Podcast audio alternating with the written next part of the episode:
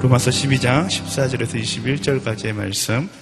제가 한 절, 여러분이 한 절, 한 절씩 교독해서 읽도록 하겠습니다. 제가 먼저 읽도록 하겠습니다. 여러분을 핍박하는 사람들을 축복하십시오. 축복하고 저주하지 마십시오. 기뻐하는 사람들과 함께 기뻐하고 우는 사람들과 함께 우십시오. 서로 마음을 같이 하고 교만한 마음을 품지 말며 오히려 비천한 사람들과 사귀고 스스로 지혜 있는 채 마십시오. 아무도 악을 악으로 갚지 말고 모든 사람 앞에서 선한 일을 힘써 행하십시오. 여러분이 할 수만 있으면 모든 사람들과 평화롭게 지내십시오. 사랑하는 형제들이여 여러분이 스스로 원수를 갚지 말고 하나님의 진노하심을 맡기십시오. 기록되기를 원수 갚는 것이 내게 있으니 내가 갚아주겠다라고 주께서 말씀하십니다. 내 원수가 굶주려 있으면 먹이고 목말라 하면 마실 것을 주어라. 이로써 내가 그의 머리 위에 숯불을 쌓을 것이다. 악에 짓지 말고 손으로 악을 이기십시오. 아멘. 오늘 너의 관계를 죽게 맡겨라 라는 말씀에 제목을 가지고서 우리 대학전역 본부장 목사님이신 김순수 목사님 말씀 전해주실 텐데요. 우리 올라오실 때 큰 박수로 환영하도록 하겠습니다.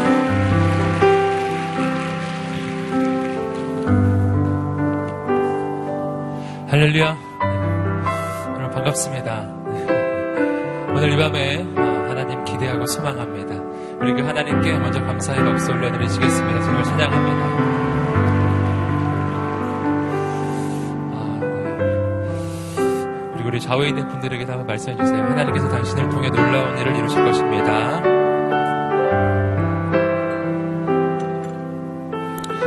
네, 아, 날씨가 갑자기 추워졌습니다. 추운 날, 그 추거, 추운 그 바람을 헤치면서 이곳에 오신 여러분 한 사람 한 사람 이 마음을 좀 생각해 봅니다. 여러분 하나님을 향한 그 갈망으로 오신 그 심령마다 하나님께서 놀라운 은혜를 베풀어 주실 줄 믿습니다. 예, 하나님을 기대하고 소망하십시오. 이 시간에 한번 기도하고 하나님 말씀 나누겠습니다. 하나님 아버지, 오늘 우리 가운데 오셔서 말씀하여 주시옵소서. 주의 음성을 들려주십시오. 부족한 인간의 지혜가 아닌 하나님의 그 음성이 들려지기를 소원합니다. 말씀이 선포될 때 우리 인생의 새 역사가 시작되기를 기도합니다. 예수님의 이름으로 기도드립니다. 아멘.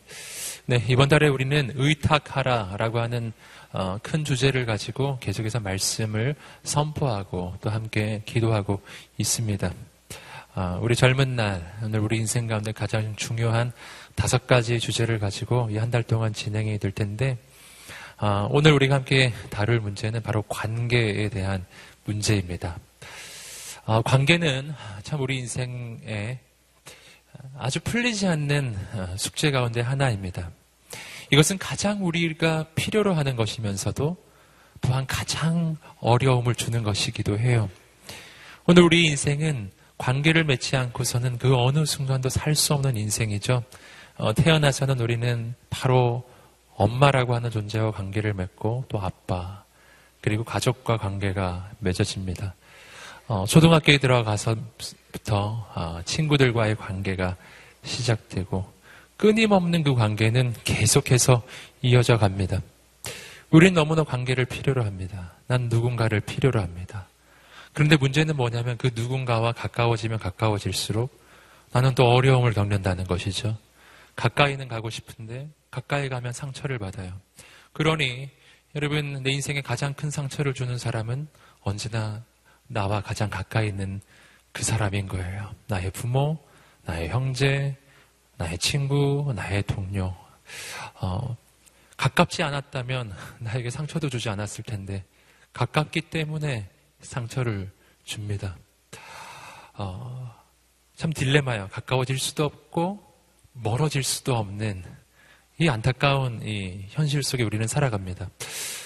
어쩌면 이 그 현대 시대는요 이러한 어려운 관계 문제를 어, 조금은 다른 방법으로 해결하고 있는 듯 합니다. 그것은 뭐냐면은 너무 멀지도 않고 너무 가깝지도 않은 그 관계를 우리는 서로 늘 유지하는데 익숙해져 있다는 것이죠.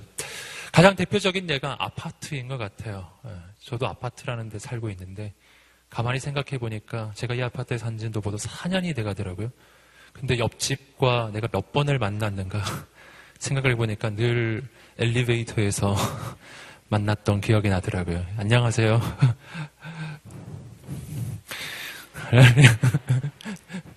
주고받은 대화라고는 그게 전부이죠. 어, 벌써 4년이나 사셨나요? 이렇게 서로 깜짝 놀라고. 어, 가장 가까운 옆집에 있는데 별로 아는 건 없어요. 어, 그리고 우리는 더 이상을 또 원하지도 않는 것 같습니다. 모두 다 함께 모여 사는데 서로 큰 관계는 없어요. 서로 관계를 맺고 있기는 하지만 필요한 만큼만 맺습니다. 어, 서로의 영역을 침범하지는 않습니다. 아파트의 그 모습이 어쩌면 오늘 이 현대 시대를 살아가는 우리가 서로를 대하는 방식 인지도 모르겠습니다. 많은 사람을 만나지만 진짜 내 마음을 보여줄 수 있는 사람은 없는 시대이죠. 어, 외로움의 시대입니다. 그 외로움의 시대를 우리는 어, 요즘에는 점점 또 미화하기도 하는 것 같아요. 혼자 밥 먹는 것도 괜찮다고. 혼자 영화 봐도 괜찮다고. 심지어는 혼자 여행 가도 괜찮고. 어, 이거 좋은 거라고, 어, 우린 이야기하죠. 물론 좋을 수도 있습니다. 예, 뭐 나쁘다고 얘기하, 얘기하는 것은 아니에요. 하지만 내가 관계가 어렵기 때문에, 어, 그 관계가 너무나 두렵기 때문에 내가 홀로 있는 것이 점점 익숙해져 가고 있다면 그것은 정말 하나님이 기뻐하시는 것은 아닐 거라고 생각이 듭니다. 여러분 풀리지 않는 관계의 문제, 이죠. 외로움의 문제, 또 풀리지 않는, 도저히 감당할 수 없는 나에게 상처를 주는 바로 그 사람과의 문제.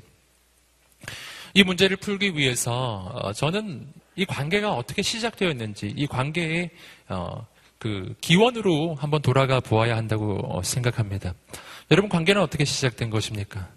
오늘 관계의 시작, 아, 그것은 최초의 인간으로 한번 돌아가 보면 우리가 알 수 있을 것 같아요. 최초의 인간, 아담이죠. 하나님이 만드신 어, 이 땅의 최초에 태어난 한 사람, 아담. 그가 이 땅에 존재하게 되었을 때, 그가 처음으로 맺은 관계는 누구와의 관계입니까? 하나님과의 관계예요. 누군가 또 아, 하와 그러기 하는데 아니에요. 예. 하와 있기 전에 아담은 먼저 하나님과 관계를 맺은 겁니다. 어, 하와가 있기 전에 하나님과 아담과만 있었던 시간들이 있어요. 네, 그런 시간들이 있어요. 이것을 꼭 기억하셔야 돼요. 아담은 하나님께서 하와를 만들어 주셨기 때문에 나와 또 다른 사람이 있다는, 있을 수 있다는 것을 알게 된 것이죠. 그 개념이 그에게 들어온 거, 것이죠. 아담이 홀로 하나님과 있었을 때요. 아담은 정말 또 다른 어떤 사람의 필요라든가 어떤 사람이 있을 수 있다라는 것에 대해서 생각하지 못했을 것입니다. 하나님이 하와를 지어주시기 전까지는요. 그는 오직 하나님과 자신만을 봤던 것이죠. 여러분, 관계의 시작은 어딘가? 우린 최초의 인간에게서 발견해요. 최초의 인간이 맺었던 첫, 첫 관계는 하나님과의 관계예요. 그 하나님과의 관계 속에서 아담이 홀로 하나님과 관계를 맺고 있었을 때도요, 아담의 인생에는 별 문제가 없었어요. 아담은 아주 탁월하게 하나님 맡겨주신 사명을 잘 감당하면서 또한 성경을 어, 유추해 봤을 때 그때 하나님과 아주 기가 막힌 교제 관계를 누리고 있었던 것으로 보여져요. 매일 하나님과 동행하고 매일 하나님과 교제하고 대화하면서 아마 부족함 없는 아름다운 삶을 누렸을 것입니다. 여러분, 다만 하나님 보시기에 그게 좋지 않았던 거예요. 하나님 보시니까 아담, 하나님과 지내는 거 참 좋은데 또 다른 사람이 필요하겠다. 너가 혼자 있는 게 내가 보니까 별로 안 좋다. 그래서 주신 것이 하와이죠. 그래서 비로소 사람과 사람 사이의 관계가 시작된 거예요. 여기서 우리는 아주 중요한 사실을 알게 돼요. 어, 첫사람 아담이 사람과의 관계를 맺게 된 것은 바로 하나님의 계획이었다는 것입니다. 이건 하나님의 디자인이에요. 아담의 디자인이 아니라고요. 아담이 가정을 꿈꾸지 않았어요. 하나님께서 꿈꾸신 것이죠. 그 하나님께서 하와를 주셨습니다. 한 가지 또 중요한 사실을 우리가 발견해요. 하나님은 아담에게 어, 동성 친구를 주시지 않았어요. 이게 아주 중요합니다. 첫사람 아담에게 주신 최초의 관계는 이성, 이었어요. 남자에게 여자를 주셨고 여자에게 남자를 주신 거예요. 자, 인간에게 있어서 첫 관계는 하나님과의 관계입니다. 아시겠죠? 두 번째 관계는 뭐였죠? 이성과의 관계예요. 즉, 이것은 부부 관계이죠. 아담과 하와는 보자마자 서로가 우린 부부라는 것을 알 수 있었어요. 할렐루야. 네. 이는 내 뼈 중에 뼈요, 살 중에 살이라. 보자마자 했던 고백이죠. 네. 그래서 보자마자 결혼식을 한 거죠. 네. 여러분, 자, 여기서 우리는, 예, 계속 말씀드립니다. 첫 관계, 하나님과의 관계. 두 번째 관계, 사랑과의 관계인데, 그 사랑과의 관계 중에서 가장 첫 관계, 뭐죠? 부부 관계예요.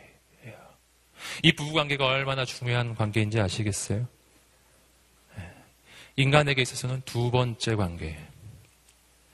세 번째 관계가 있습니다. 그것은 아담과 하와가 낳았던 자식들과의 관계죠.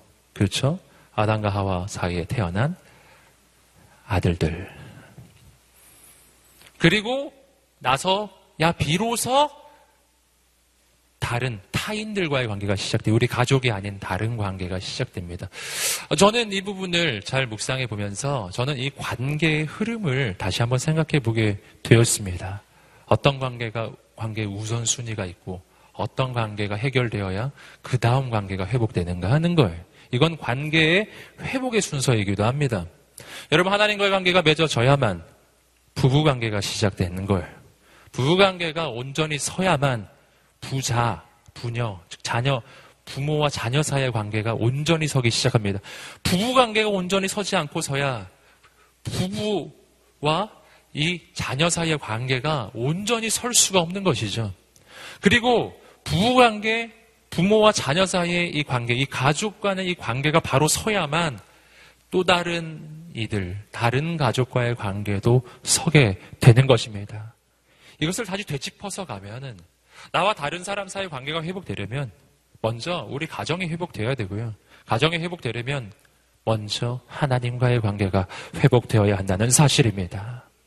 이 관계의 흐름입니다. 우리는 이것을 성경에서 인간이 타락하는 과정을 보아도 금방 알 수 있어요. 여러분, 인간들이 하나님과 관계가 온전했을 때에는 아무 문제가 없었어요. 너무 잘 살았죠. 그런데 여러분 잘 보세요. 아담과 하와 사이의 관계 문제가 먼저였습니까? 아니면 인간과 하나님 사이의 관계 문제가 먼저였습니까? 인간과 하나님 사이의 관계예요. 여러분 하와가 그리고 아담이 선악과를 따먹고 하나님께 불순종을 하기 전에는요 그 부부 사이에 문제가 있었던 적이 없어요.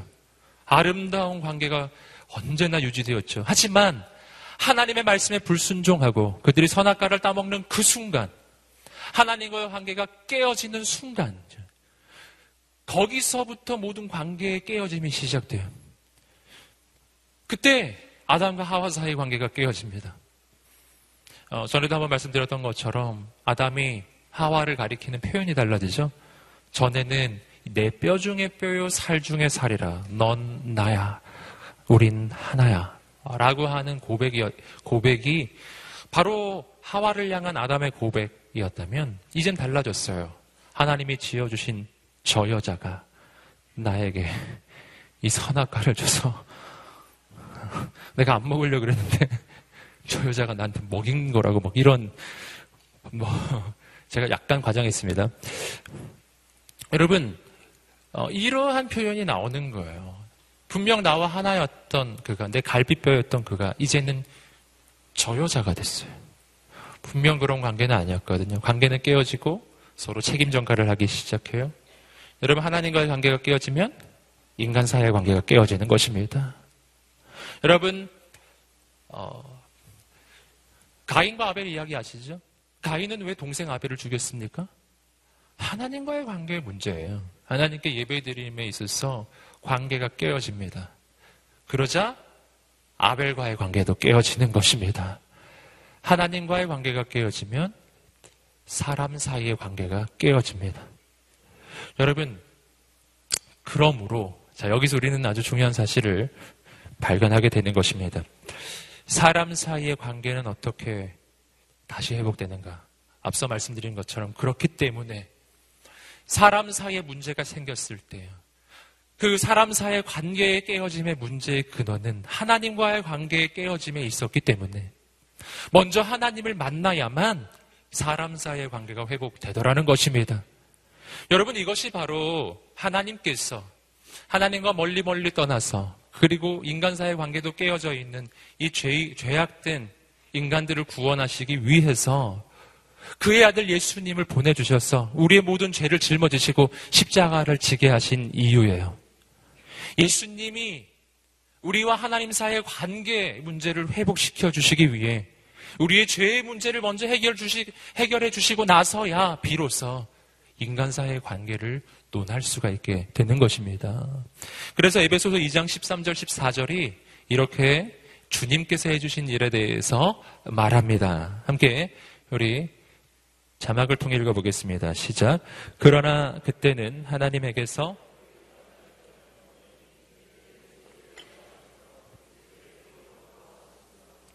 그리스도는 우리의 화평이시니 자기의 육체로 둘을 하나로 만드신 분이십니다. 그분은 중간에 막힌 담, 곧 원수된 것을 헐어내셨고, 이렇게 되어 있습니다. 그때 여러분은 하나님과 멀리 떨어져 있었는데 그리스도의 피로 가까워졌습니다. 자, 13절이 말하는 이 하나됨의 내용이 뭐냐 하면은, 어, 하나님과 사람 사이의 관계가 하나, 가까워지는 것을 이야기하는 거예요. 하나님과 사람 사이의 관계가 가까워집니다. 예수님 때문이에요. 하나님과 원수되었던 우리가 이제는 하나님의 자녀의 그 신분이 회복되는 거예요. 이것이 구원 사건입니다. 그런데 이 구원 사건에 이어져서 나오는 현상이 있어요. 그것은 뭐냐면 사람과 사람 사이의 관계 회복이에요. 그래서 14절 말씀을 보시면 아까 읽으셨지만 제가 다시 한번 읽어드리겠습니다. 그리스도는 우리의 화평이시니 자기의 육체로 둘을 하나로 만드신 분이십니다. 둘을 하나로 만드신 분이십니다. 자, 13절 말씀에서 에베소서 2장 13절 말씀에서는 하나님과 인간 사이의 관계가 가까워지는 것, 즉 구원 사건을 말하는 것이고요. 에베소서 2장 14절 말씀은 가까워지는 관계 회복에 대해서 말하는데 이것은 하나님과 인간 사이의 관계 회복이 아니에요. 이것은 어, 에베소서 이 앞문맥 뒷문맥을 보시면요. 이, 이 내용은 바로 유대인과 이방인 사이의 관계 회복을 이야기해 주고 있는 거예요. 유대인과 이방인 사이에는요. 영원히 화해가 될 수 없는 관계. 유대인은 이방인을 바라볼 때 짐승처럼 바라보던 바로 그런 관계이지 않습니까? 그런데 예수 안에서는요, 유대인, 자기가 선민들이라고 생각하고 이방인, 전부 짐승이라고 생각했던 그 관계조차도 회복이 돼요. 그 둘을 하나로 만들고 원수되었던 그 담을 헐어내신다. 여러분, 예수님 때문에 하나님과의 관계가 회복되면 만날 수 없는 원수와 같은 관계도 하나로 회복이 되는 것입니다. 여러분, 어, 이렇게 하나님과의 관계의 우선성에 대해서는요, 로마서 전체 구조를 봐도 알 수 있어요. 자, 오늘 우리가 읽으셨던 로마서 12장 14절부터 21절까지의 말씀은 인간과 인간 사이의 관계 문제를 다루고 있습니다. 인간과 인간 사이가 어떻게 회복될 수 있는지, 또 회복된 인간과의 관계는 어떤 것인지에 대해서 보여주는 내용이에요. 그런데 이 위치가 중요해요. 인간 사이의 관계 회복이, 회복에 대한 이 메시지가 로마서 몇 장에 나오고 있느냐. 아주 중요한 겁니다. 몇 장이죠? 12장에 나와요. 12장. 그러면 11장까지는 로마서가 뭐를 이야기했던가? 여러분, 로마서 말씀은 크게 두 부분으로 나눠집니다. 1장부터 11장까지와 그리고 12장부터 16장까지로 이렇게 크게 두 부분으로 나눠져요. 1장부터 11장까지는 뭘 얘기하냐면 이것은 구원 사건을 이야기해줘요. 예수 그리스도를 통해 우리가 받는 구원이란 어떤 것인지에 대해 즉 복음의 메시지를 1장부터 11장까지 아주 일목요연하게 정리합니다. 인간의 근원적 문제인 죄의 문제로부터 예수 그리스도의 그 십자가 사건과 그리고 우리를 의롭게 하시는 그 하나님의 역사에 대해서 서술합니다. 우리가 구원을 어떻게 받는지 하나님과 관계가 어떻게 회복되는지를 말하는 거예요. 그리고 나서 12장부터 뭐를 얘기하냐면은 사람 사이 관계를 이야기하기 시작해요. 할렐루야. 즉, 로마서 12장 말씀에 나오는 이 사람 사이의 관계에 대한 지침이 우리 인생에 실행되기 위해서는 로마서 1장부터 11장까지 나오는 바로 하나님의 구원 사건이 우리 인생에 먼저 일어나야 한다는 것입니다. 11장까지 읽어야 12장이 나오듯이 11장까지 다루는 이 내용이 우리 인생에 이루어져야 12장의 이 삶의 지침이 우리의 삶에 적용되기 시작하는 것입니다. 즉 11장까지 내용이 없으면 12장은 나오는 게 아니라는 것이죠. 자, 여러분. 오늘 이 밤에 주님을 만나게 되기를 간절히 소망합니다. 주님 먼저 만나셔야 돼요. 사랑과 관계가 어려우세요? 주님을 먼저 만나셔야 돼요. 예수님의 사랑을 먼저 경험해야 돼요. 이것이 첫 번째예요. 그렇다면 로마서 1장부터 11장까지 관계 내용 가운데서 오늘 관계의 문제를 우리가 좀 주목해서 볼 때 우리가 반드시 봐야 될 로마서 1장부터 11장까지 내용의 가장 클라이막스와 같은 부분은 어디일까? 저는 이 부분이라고 어, 보여집니다. 로마서 8장 38절과 39절 말씀입니다. 한번 읽어보시겠습니다. 시작. 나는 확신합니다.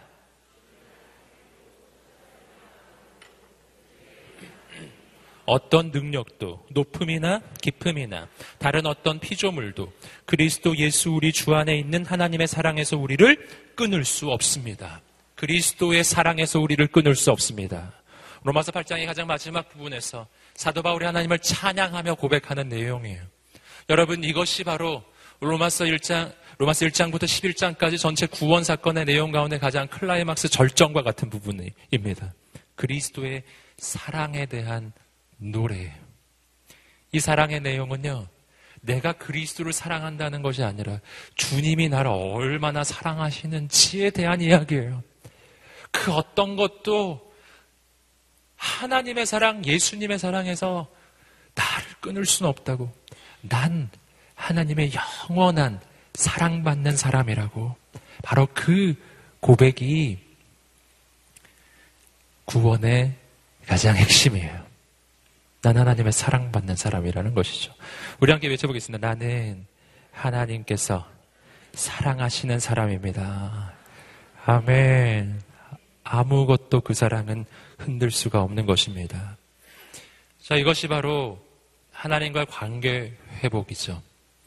이 하나님과의 관계 회복을 통해서 우리는 무엇을 얻게 되느냐 하면 우리의 내면이, 우리의 영혼이 비로소 온전하게 서기 시작하는 것입니다. 여러분, 우리의 영혼은 어, 충만한 사랑을 받을 때 온전하게 서게 됩니다. 할렐루야. 여러분, 어, 그리고 그 충만한 사랑, 내 영혼이 서고도 남을 만한 그 충만한 사랑은 하나님만이 주실 수 있는 것입니다. 하나님만 채워주실 수 있는 내 영혼의 바로 그 결핍이에요. 이 결핍은 하나님의 사랑만이 채워요. 그 사랑이 채워질 때 우리 인생이 온전히 섭니다. 그리고 그렇게 우리 인생이 온전히 서야만 사람과의 관계가 회복되기 시작해요. 여러분, 사람과의 관계가 왜 문제가 생기는가? 그 까닭은 하나님만이 내 인생, 내 영혼을 채워주실 수 있는데, 사람을 통해 내 영혼을 세우고자 하면, 그때 내 인생에 문제가 생기기 시작해요. 하나님만이 채워주실 수 있는 내 영혼의 이 결핍을 하나님의 사랑으로 채워야 하는데, 그 내 영혼의 사랑의 결핍을 사람에게서 구하기 시작할 때입니다. 그때 우리는 사람을 대할 때 그 사람을 수용하고 받아주고 진정 사랑하게 되는 것이 아니라 그를 이용하게 돼요. 그에게 집착하게 돼요. 사랑하지 않고 집착하고 사랑하지 않고 이용하는 것이죠. 여러분, 사람과의 관계가 무너지는 것입니다. 여러분, 그래서 다시 한번 여러분 격려하고 축복합니다. 내 영혼에 이 사랑의 결핍을 채워줄 분, 하나님이십니다. 여러분 이 밤에 예수 그리스도 그분을 만나게 되시기를 주님의 이름으로 축복합니다. 여러분 내 영혼의 이 외로움, 이 외로움의 문제가 어디서 해결될 수 있는가? 첫 번째는 하나님과의 만남이에요. 하나님만이 내 영혼의 이 깊은 외로움을 채워주실 수 있으신 유일하신 분이라는 것을 오늘 이 밤에 우리가 알게 되기를 소망해요. 그리고 그분은 여기에 와 계세요.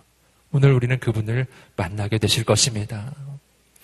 그리고 나서 비로소 다른 이와 관계가 시작되는 겁니다. 아담이 하나님과의 충만한 교제를 누렸을 때 그때 비로소 하와라고 하는 한 여인을 만나 아름다운 가정을 이루게 되는 것과 같은 거예요. 여러분, 그러므로 그 사랑이 바로 오늘 로마서 12장 14절부터 21절까지 나오는 인간과의 관계 문제에 있어서 어, 바로 성경이 주는 이 지침들의 전제라고 하는 것입니다. 그렇다면 주님의 그 사랑을 경험한 사람, 그가 다른 일을 대하는 방법은 어떤 방법인가? 오늘 말씀을 통해 보시겠습니다. 14절 말씀 로마서 12장 14절 말씀을 읽어 보시겠습니다. 시작. 여러분을 핍박하는 사람들을 축복하십시오. 축복하고 저주하지 마십시오. 나를 핍박하는 사람을 축복하라. 여러분 이 24절부터 21절까지 나오는 말씀을 쭉 보시면요. 세상에서 말하는 이 어, 사람을 대하는 방법하고요. 정말 달, 다른 방법이에요. 세상에서는요. 어, 이렇게 말해 주지 않아요. 세상에서는요. 자기의 힘을 과시하라고 이야기하죠. 어, 세상에서는요. 어, 본때를 보여주라고 이야기하잖아요. 근데 오늘 말씀은 그렇게 말하잖아요. 핍박하는 사람을 축복하라. 여러분 어떻게 이렇게 할 수 있을까요? 여러분 세상과 다른 방식, 세상과 다른 방법. 여러분 이것은 먼저 하나님을 향한 확신에서 나오는 것입니다. 여러분 핍박하는 사람이 아무리 내 인생을 흔들려 해도 하나님이 내 인생을 지켜주시면 그 누구도 내 인생을 흔들 수 없다는 것을 오늘 우리가 믿게 되기를 소망합니다. 여러분 이것이 바로 예수님이 가지고 계셨던 어, 확신. 오늘 이 14절의 말씀은요, 정확하게 예수님의 십자가상에서 이루어졌던 말씀이에요. 예수님은 자신을 못 받고 조롱하는 그 무리를 위해서 기도해 주셨어요. 하나님, 저들의 죄들 저들에게 돌리지 마십시오. 저들은 자신들이 하는 일을 무엇인지 알지 못합니다. 자기를 십자가에 못 박는 그 무리들을 위해서 기도하셨던 예수님, 그분이 하셨던 일입니다. 어떻게 예수님이 그렇게 하시죠? 하나님을 확신하셨기 때문이에요. 사람들은 나를 십자가에 못 박지만 그러나 사람들은 하나님의 역사를 막을 수는 없는 것입니다. 3일 뒤면 하나님은 나를 부활시켜 주실 것입니다. 이 길은 하나님께서 나를 망하게 하는 길이 아니라 하나님께서 나를 높여주시는 길이라는 것을 예수님은 확신하시는 거예요. 여러분, 오늘 우리가 그 확신이 있게 되기를 주님으로 축복합니다. 그래야 오늘 축복이라는 것이 시작될 수 있어요. 누군가 당신을 괴롭히거든 이렇게 생각하세요. 이 사람이 나, 내가 누군지를 잘 모르는구나. 예. 이 사람이 지금 뭘 잘 모르는구나. 네가 우리 아버지가 누군지를 잘 모르는구나. 할렐루야. 예. 우리 아버지가 누군지 아니? 어, 여러분, 우리 아버지는 온 우주를 지으신 창조주 하나님이십니다. 이것을 믿으세요. 여러분 또 한 가지 나를 핍박하는 자를 축복할 수 있는 것은 그를 바라보는 아버지의 시선을 품는 것인데요. 여러분 하나님의 시선으로 보기 시작하면 그도 구원받을 자예요. 그를 위해서도 예수님은 이 땅에 오신 것이거든요. 여러분 어, 그 장면 우리 한번 읽어보겠습니다. 누가복음 23장 34절 말씀 읽어보시겠습니다. 시작. 예수께서 말씀하셨습니다. 아버지 저들을 용서해 주소서. 그때 군인들은 제비를 뽑아 예수의 옷을 나눠 가졌습니다. 저들을 용서해 주십시오. 바로 그 기도가 시작되는 것이죠. 여러분, 이렇게 나를 핍박하는 자를 축복하는 인생이 되기 위해서 우리가 가져야 되는 중요한 영적인 관점 하나가 더 있는데 그것은 오늘 우리의 인생은 하나님께서 이 땅에 통로로 세워주셨다는 것입니다. 통로. 난 뭐라고요? 통로예요. 어떤 통로가 되느냐는요, 나를 통해 무엇이 나가느냐를 보면 알아요. 어떤 파이프가 있어요. 이 파이프를 통해서 어, 생수가 나와요. 그럼 이 파이프는 뭐죠? 생수의 통로죠? 그러나 어떤 파이프가 있어요. 근데 이 파이프를 통해서 하수도 물이 나와요. 그럼 이 파이프는 뭐죠? 하수도가 아닌 것이죠? 여러분, 이, 이 통로는 대체 뭐 하는 통로인가? 어떻게 할수 있다고요? 그 통로에서 뭐가 나오는지를 보면 알 수 있더라. 라는 것이죠. 여러분, 우리의 인생은 통로입니다. 우린 근원이 아니에요. 우린 통로예요. 자, 뭐의 통로가 되시겠어요? 오늘 이 말씀이 말하는 건 뭐냐면, 여러분, 축복의 통로가 되십시오. 라는 거예요. 절대로 저주의 통로가 되지 마십시오. 오늘 말씀이 말하는 것이죠. 핍박하는 사람을 축복하십시오. 상대가 뭐라 하든 당신은 축복만 보내주십시오. 상대가 뭐라고 하든 축복만 보내주십시오. 상대가 나를 핍박한다고 해서 내가 그를 저주하기 시작하면 내 인생은 즉시 저주의 통로로 바뀌어버리는 거예요. 여러분, 통로란 것은 뭔가 내가 내보내는 것이 내 안에 흘러온다는 걸 의미해요. 그 통로로부터 수, 어, 생수가 흘러간다는 것은 그 통로에 생수가 흘러 들어감을 이야기하고 그 통로로부터 하수도물이 나온다는 것은 그 통로에 하수도물이 들어가고 있다는 것을 의미해요. 내 나를 통해 축복이 흘러가고 있다는 것은 내 인생에 하나님의 축복이 부어지고 있다는 뜻이고요. 나를 통해 저주가 흘러가고 있다는 것은 내 인생에 저주가 흘러 들어오고 있다는 뜻이에요. 나로부터 나가는 그것이 바로 내 안에 들어오고 있는 그것이에요. 무엇을 내보내시겠어요? 오늘 하나님 말씀하시는 건 뭐냐면 상대방이 뭐라고 하든 넌 축복의 통로만 되어라.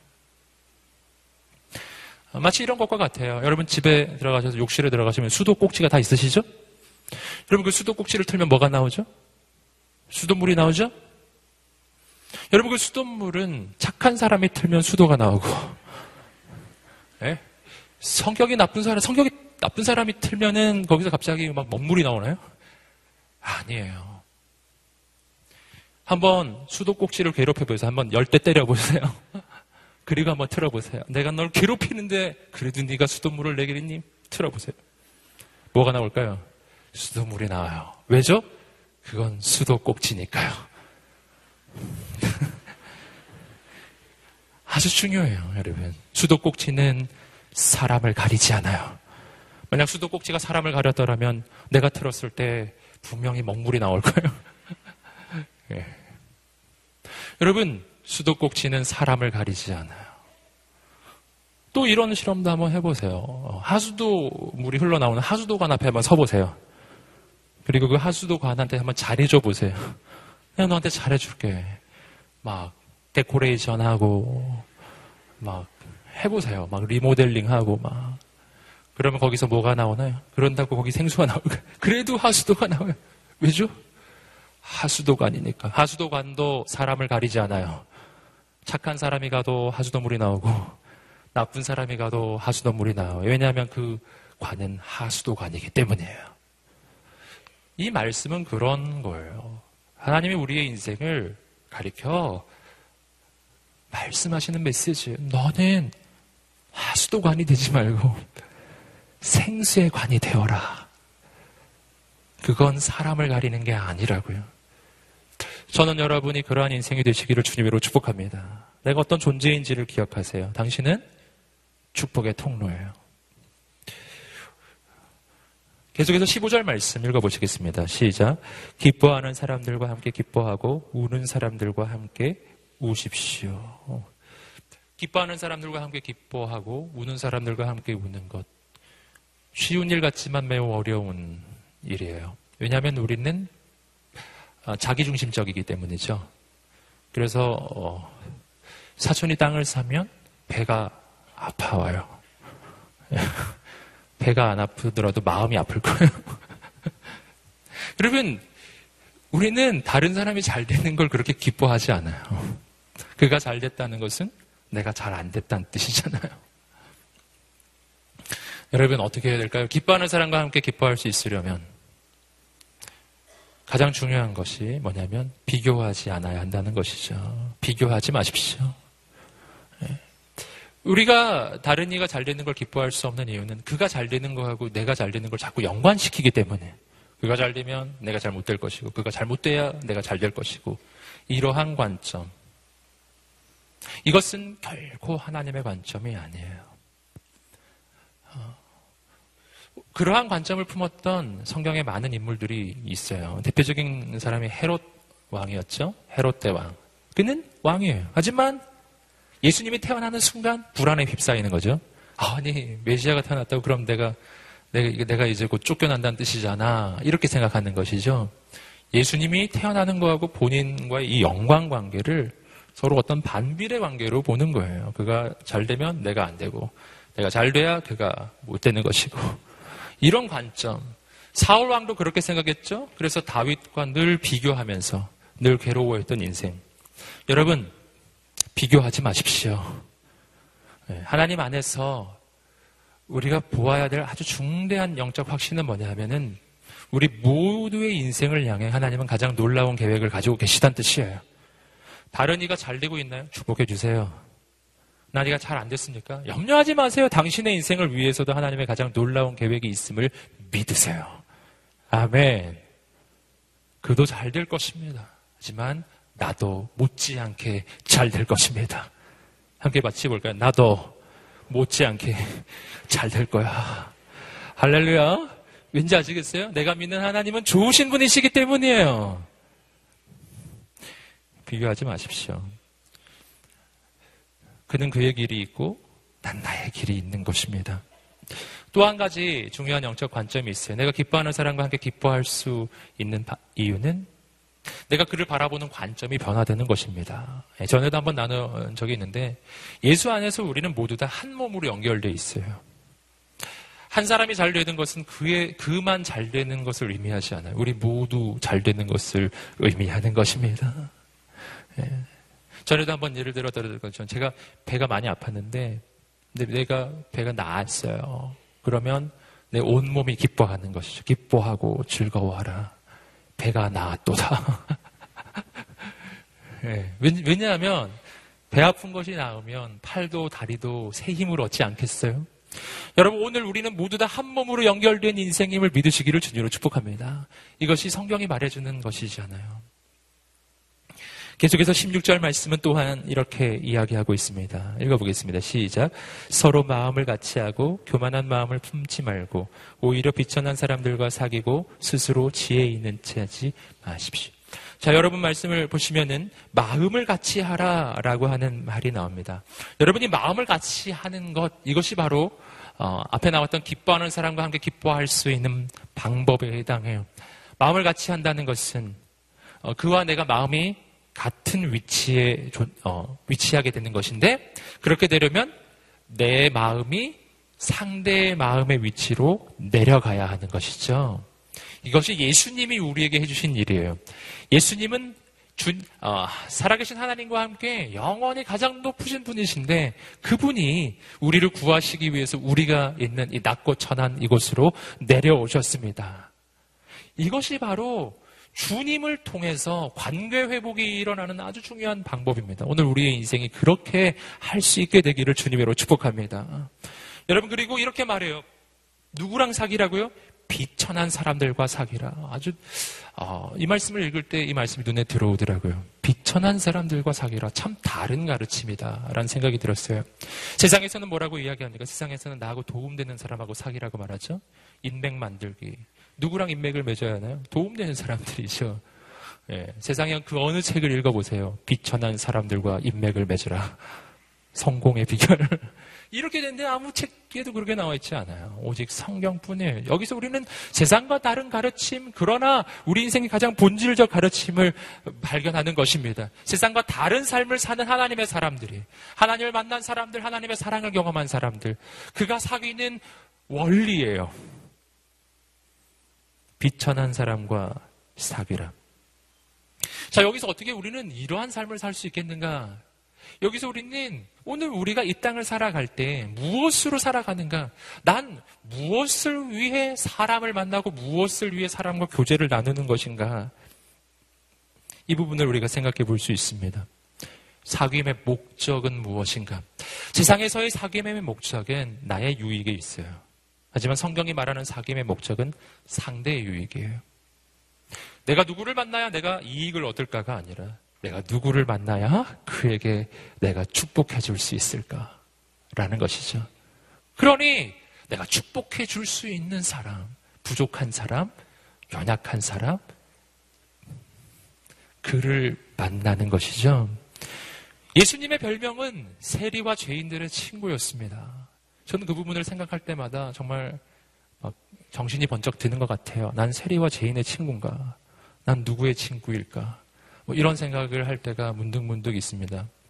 저는 오늘 우리의 인생이 말씀처럼 새로워지게 되기를 주님의 이름으로 축복합니다.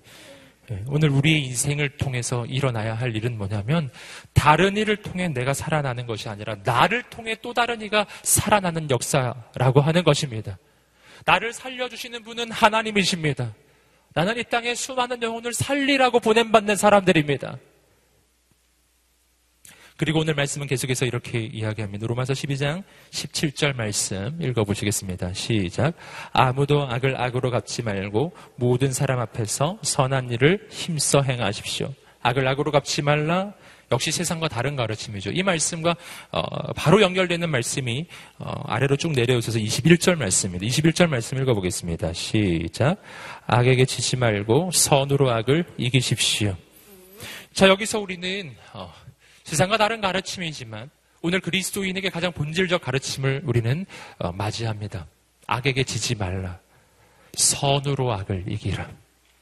이것이 오늘 우리가 이 땅을 살아나갈 때, 사람들과의 관계를 맺어 나갈 때, 또 관계에 문제가 생겼을 때, 어떻게 해결해야 하는지 지침을 주는 아주 중요한 한 가지 원리를 보여주고 있어요.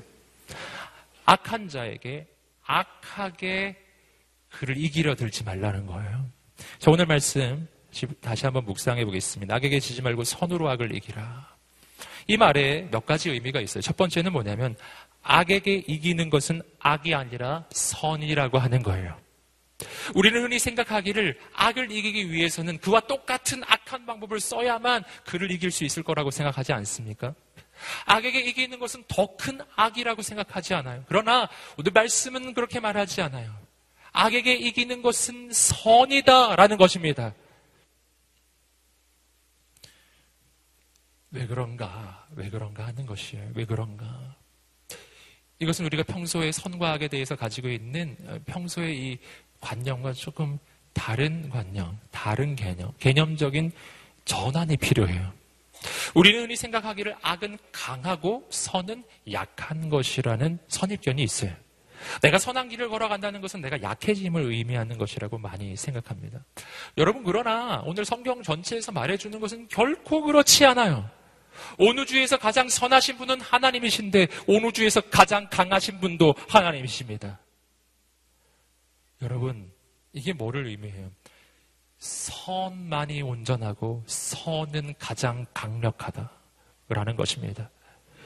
이 확신을 품게 되기를 소망합니다. 어, 어거스틴이라고 하는 신학자가 이 선과 악의 문제에 대해서 이렇게 이야기했어요. 악은 선의 결핍, 이렇게 표현했습니다. 악은 뭐라고요? 선의 결핍이에요. 악은 그 자체로 존재하지 않아요. 하나님은 악을 짓지 않으셨어요. 그런데 악이 어떻게 생겨나는가? 선이 결핍될 때 악이라는 것이 생겨나더라라는 것이죠. 즉 선함이 100%가 있어야 되는데 그 선함에서 10% 20% 선함이 빠져나가면 그것이 악함의 상태로 바뀐다는 거예요. 마치 뭐하고 비슷하냐면은 어떤 음식이 있는데 이 음식이 상한 것과 같아요. 여러분 음식이 상하면 먹을 수가 없죠? 그것이 악한 상태, 선한 상태라는 음식이 온전한 상태를 선하다 이렇게 표현할 수 있습니다. 여러분 그런데 이거 한 가지를 기억하세요. 온전한 음식이 존재하지 않았으면 상한 음식도 존재할 수 없지요. 상한 음식이란 온전한 음식이 있어야만 존재할 수 있는 거예요. 그거하고 똑같아요. 악이라고 하는 것은 스스로 존재할 수 없어요. 선이 존재해야만 그 선이 결핍될 때 악이라는 것이 생겨나는 것입니다. 그런데 이 차이가 있어요. 차이가 뭐냐면 악은 선함의 결핍이기 때문에 반드시 선함보다 부족하고 약하게 돼 있어요. 선과 악이 싸우면 반드시 선이 이기는 것입니다. 여러분, 어둠은 빛의 결핍이에요. 빛은 충만이고 어둠은 결핍이. 그러므로 충만과 결핍이 싸우면 반드시 충만이 이기죠. 하나님과 마귀가 싸우면 반드시 하나님께서 이기십니다. 그래서 하나님 말씀하시는 거예요. 악의 편에 서지 말고 선의 편에 서라. 이건 뭐냐면 손해를 감수하라 이런 뜻이 아니라 이기는 편에 서라 라는 뜻이에요. 악은 이길 수 없습니다. 악은 잠시 이기는 듯 하지만 반드시 패배하게 돼 있어요. 반드시. 또 한 가지가 있습니다. 그것은 뭐냐면 내가 악에게 이기기 위해서 악의 편에 서는 순간 그것이 그것은 이미 패배한 것이기 때문에 마귀는 내 인생에 뭘 원할까요? 마귀가 내 인생이 실패하는 것을 원할까요? 내 인생이 멸망하고 망하는 것을 원할까요? 뭘 원할까요? 물론 뭐 그런 것을 마귀가 원할 수 있어요. 하지만 그것보다 더 중요한 게 있어요. 마귀는 우리가 악의 편에 서길 원해요.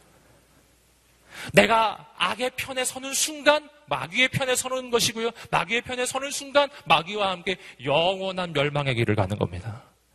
마귀는 그걸 원하는 거예요. 나를 악의 편에 서게 하기 위해서 마귀는 나에게 좋은 걸 줄 수 있어요. 부귀와 영화를 줄 수 있어요. 악의 편에 서게 하기 위해서 물질을 줄 수도 있어요. 이 물질을 얻으려면 부정직한 방법을 써야 하고 이 물질을 얻으려면 악한 방법을 써야 해요. 하지만 물질을 얻을 수 있는 거예요. 물질을 얻는 것 자체는 좋은 것이었지만 그러나 그것을 위해서 내가 악한 방법을 쓰는 그 순간 난 마귀의 편에 선 거예요. 이미 악의 편에 선 걸. 마귀가 원하는 건 그것입니다. 헤로드 왕이 그렇게 했잖아요. 그는 왕이었고 좋았지만 그러나 왕위를 유지하기 위해서 두 살이야 태어난 아이들을 다 죽였습니다. 여러분 예수님을 거절했어요. 여러분 왕이 됐으나 그러나 그는 악의 편에 섰어요.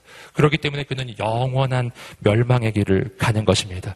저는 오늘 우리가 이 부분을 꼭 기억해야 한다고 믿습니다. 사람과의 관계에 문제가 생겼을 때 이 부분을 꼭 기억해야 합니다.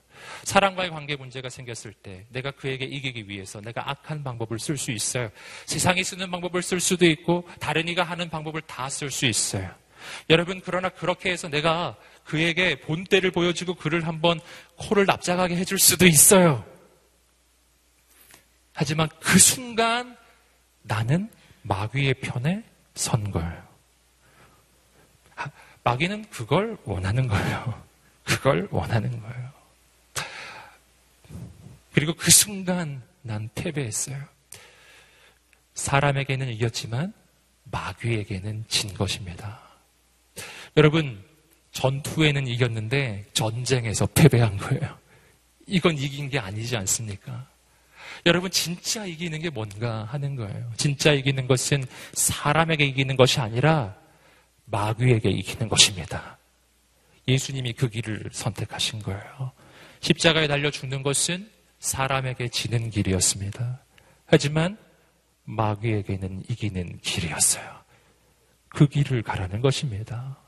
이기는 길을 가라. 지는 길을 가지 말고 승리의 길을 가라. 그 길은 하나님의 길이다. 라는 거예요. 그걸 조금 더 구체적으로 표현한 것이 18절부터 20절까지 말씀입니다. 읽어보시겠습니다. 18절에서 20절입니다. 시작. 여러분이 알 수만 있으면 모든 사람들과 평화롭게 지내십시오. 사랑하는 형제들이여, 여러분이 스스로 원수를 갚지 말고 하나님의 진노하심에 맡기십시오. 기록되기를 원수를 갚는 것이 내게 있으니 내가 갚아주겠다라고 주께서 말씀하십니다. 내 원수가 굶주려 있으면 먹이고 목말라 하면 마실 것을 주어라. 이로써 내가 그의 머리 위에 숯불을 쌓을 것이다. 원수 갚는 방법이에요. 이 부분도 메시지 중에 몇 번 언급했었던 적이 있습니다. 나를 괴롭게 하는 사람을 대하는 방법. 뭐였죠? 말씀대로예요. 뭐라고요? 잘해줘라 하는 거죠. 굶주려 있으면 먹여줘라. 목말라면 마실 것을 주어라. 그를 딱 봤는데 배고픈 것 같아요. 그럼 먹을 것을 줘라. 고기 사줘라. 그죠. 네. 삼겹살 사줘라. 삼겹살로 안 되면 오겹살 사줘라. 그걸로도 안 되면은 한우 사줘라. 그래도 속이 안 시원하다. 그러면은 저기 부페 데려가라. 네. 네. 정말 도저히 막 견딜 수가 없다. 그러면 차도 사줘라. 차. 네. 맛있는 차. 여러분 잘해줘라. 정말 그래도 내 속이 막 그래도 마음이 어렵다. 선물 보내고 중보기도 하고 엎드려 기도하고 축복하고 네. 여러분 오늘 말씀은 그걸 얘기해요. 그렇게 해라. 넌 그를 축복해라. 앞에서 나왔던 말과 똑같아요. 너를 저주하는 자를 저주하지 말고 축복해 주어라. 넌 축복의 통로만 되어 주어라. 할렐루야. 여러분, 심판은 내가 하는 게 아니에요. 심판은 하나님이 하세요. 내가 심판하려 들지 마십시오. 성경이 말했어요. 판단하지 말라. 판단은 하나님이 하시는 거예요. 벌을 당신이 주려고 하지 마세요. 본인이 자꾸 이렇게 어떤 정의감에 불타가지고 내가 벌을 주려는 사람이 있는데 벌 주는 건 하나님께 맡기세요.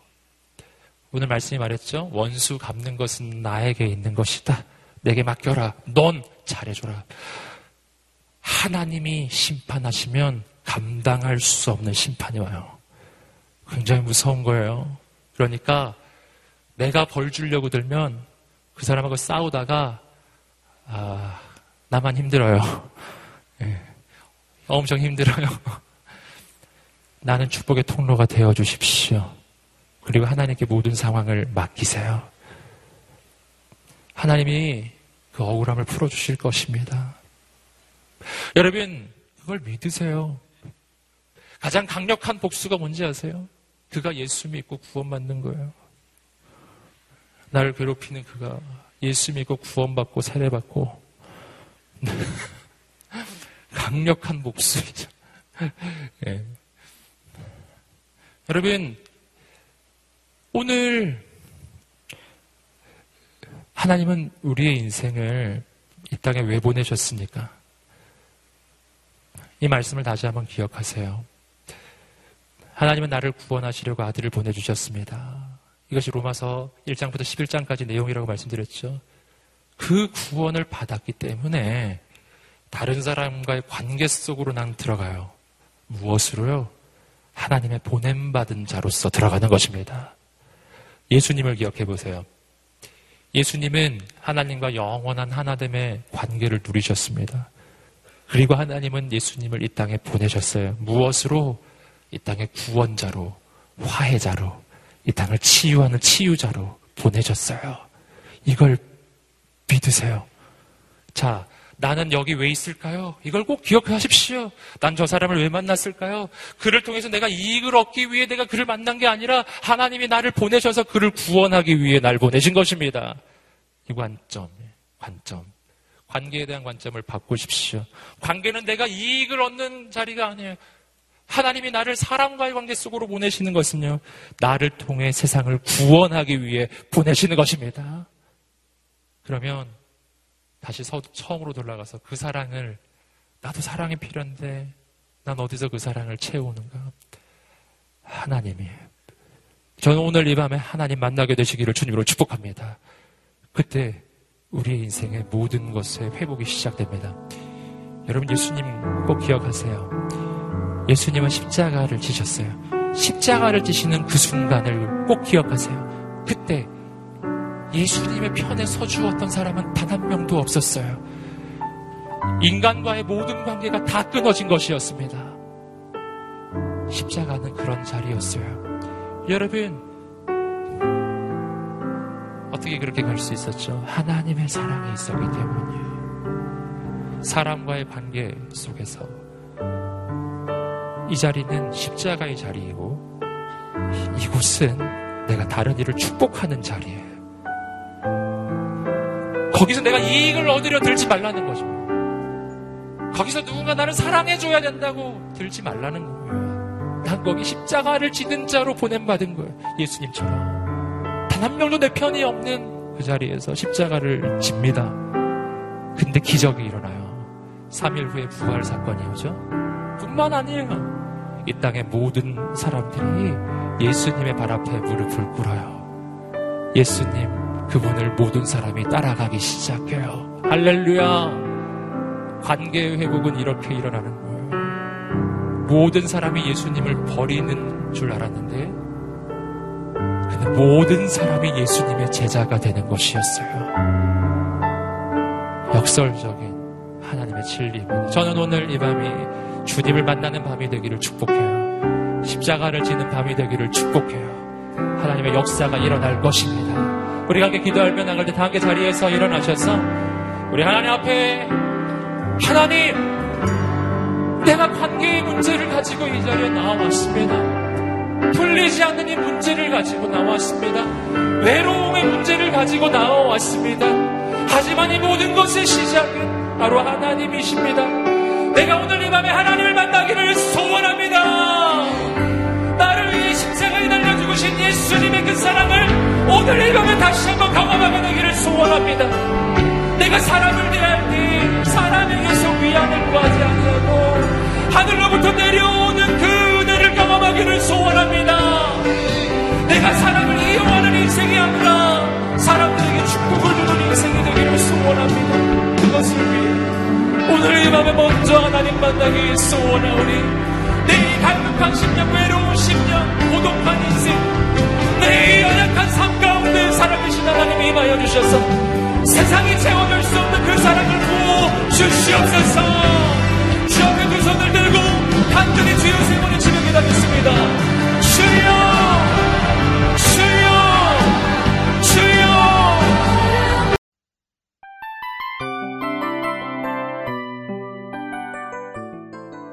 프로그램은 청취자 여러분의 소중한 후원으로 제작됩니다.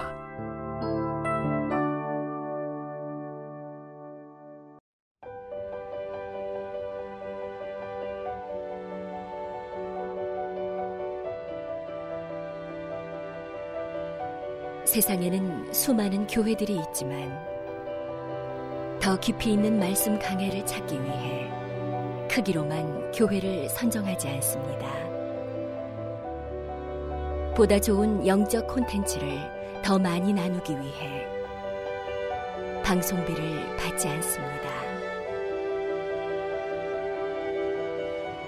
1년 365일 복음만 전하고 싶어서 우리는 광고를 하지 않습니다. 온누리의 복음을 땅끝까지 CGN TV와 함께 땅끝 선교사가 되주세요.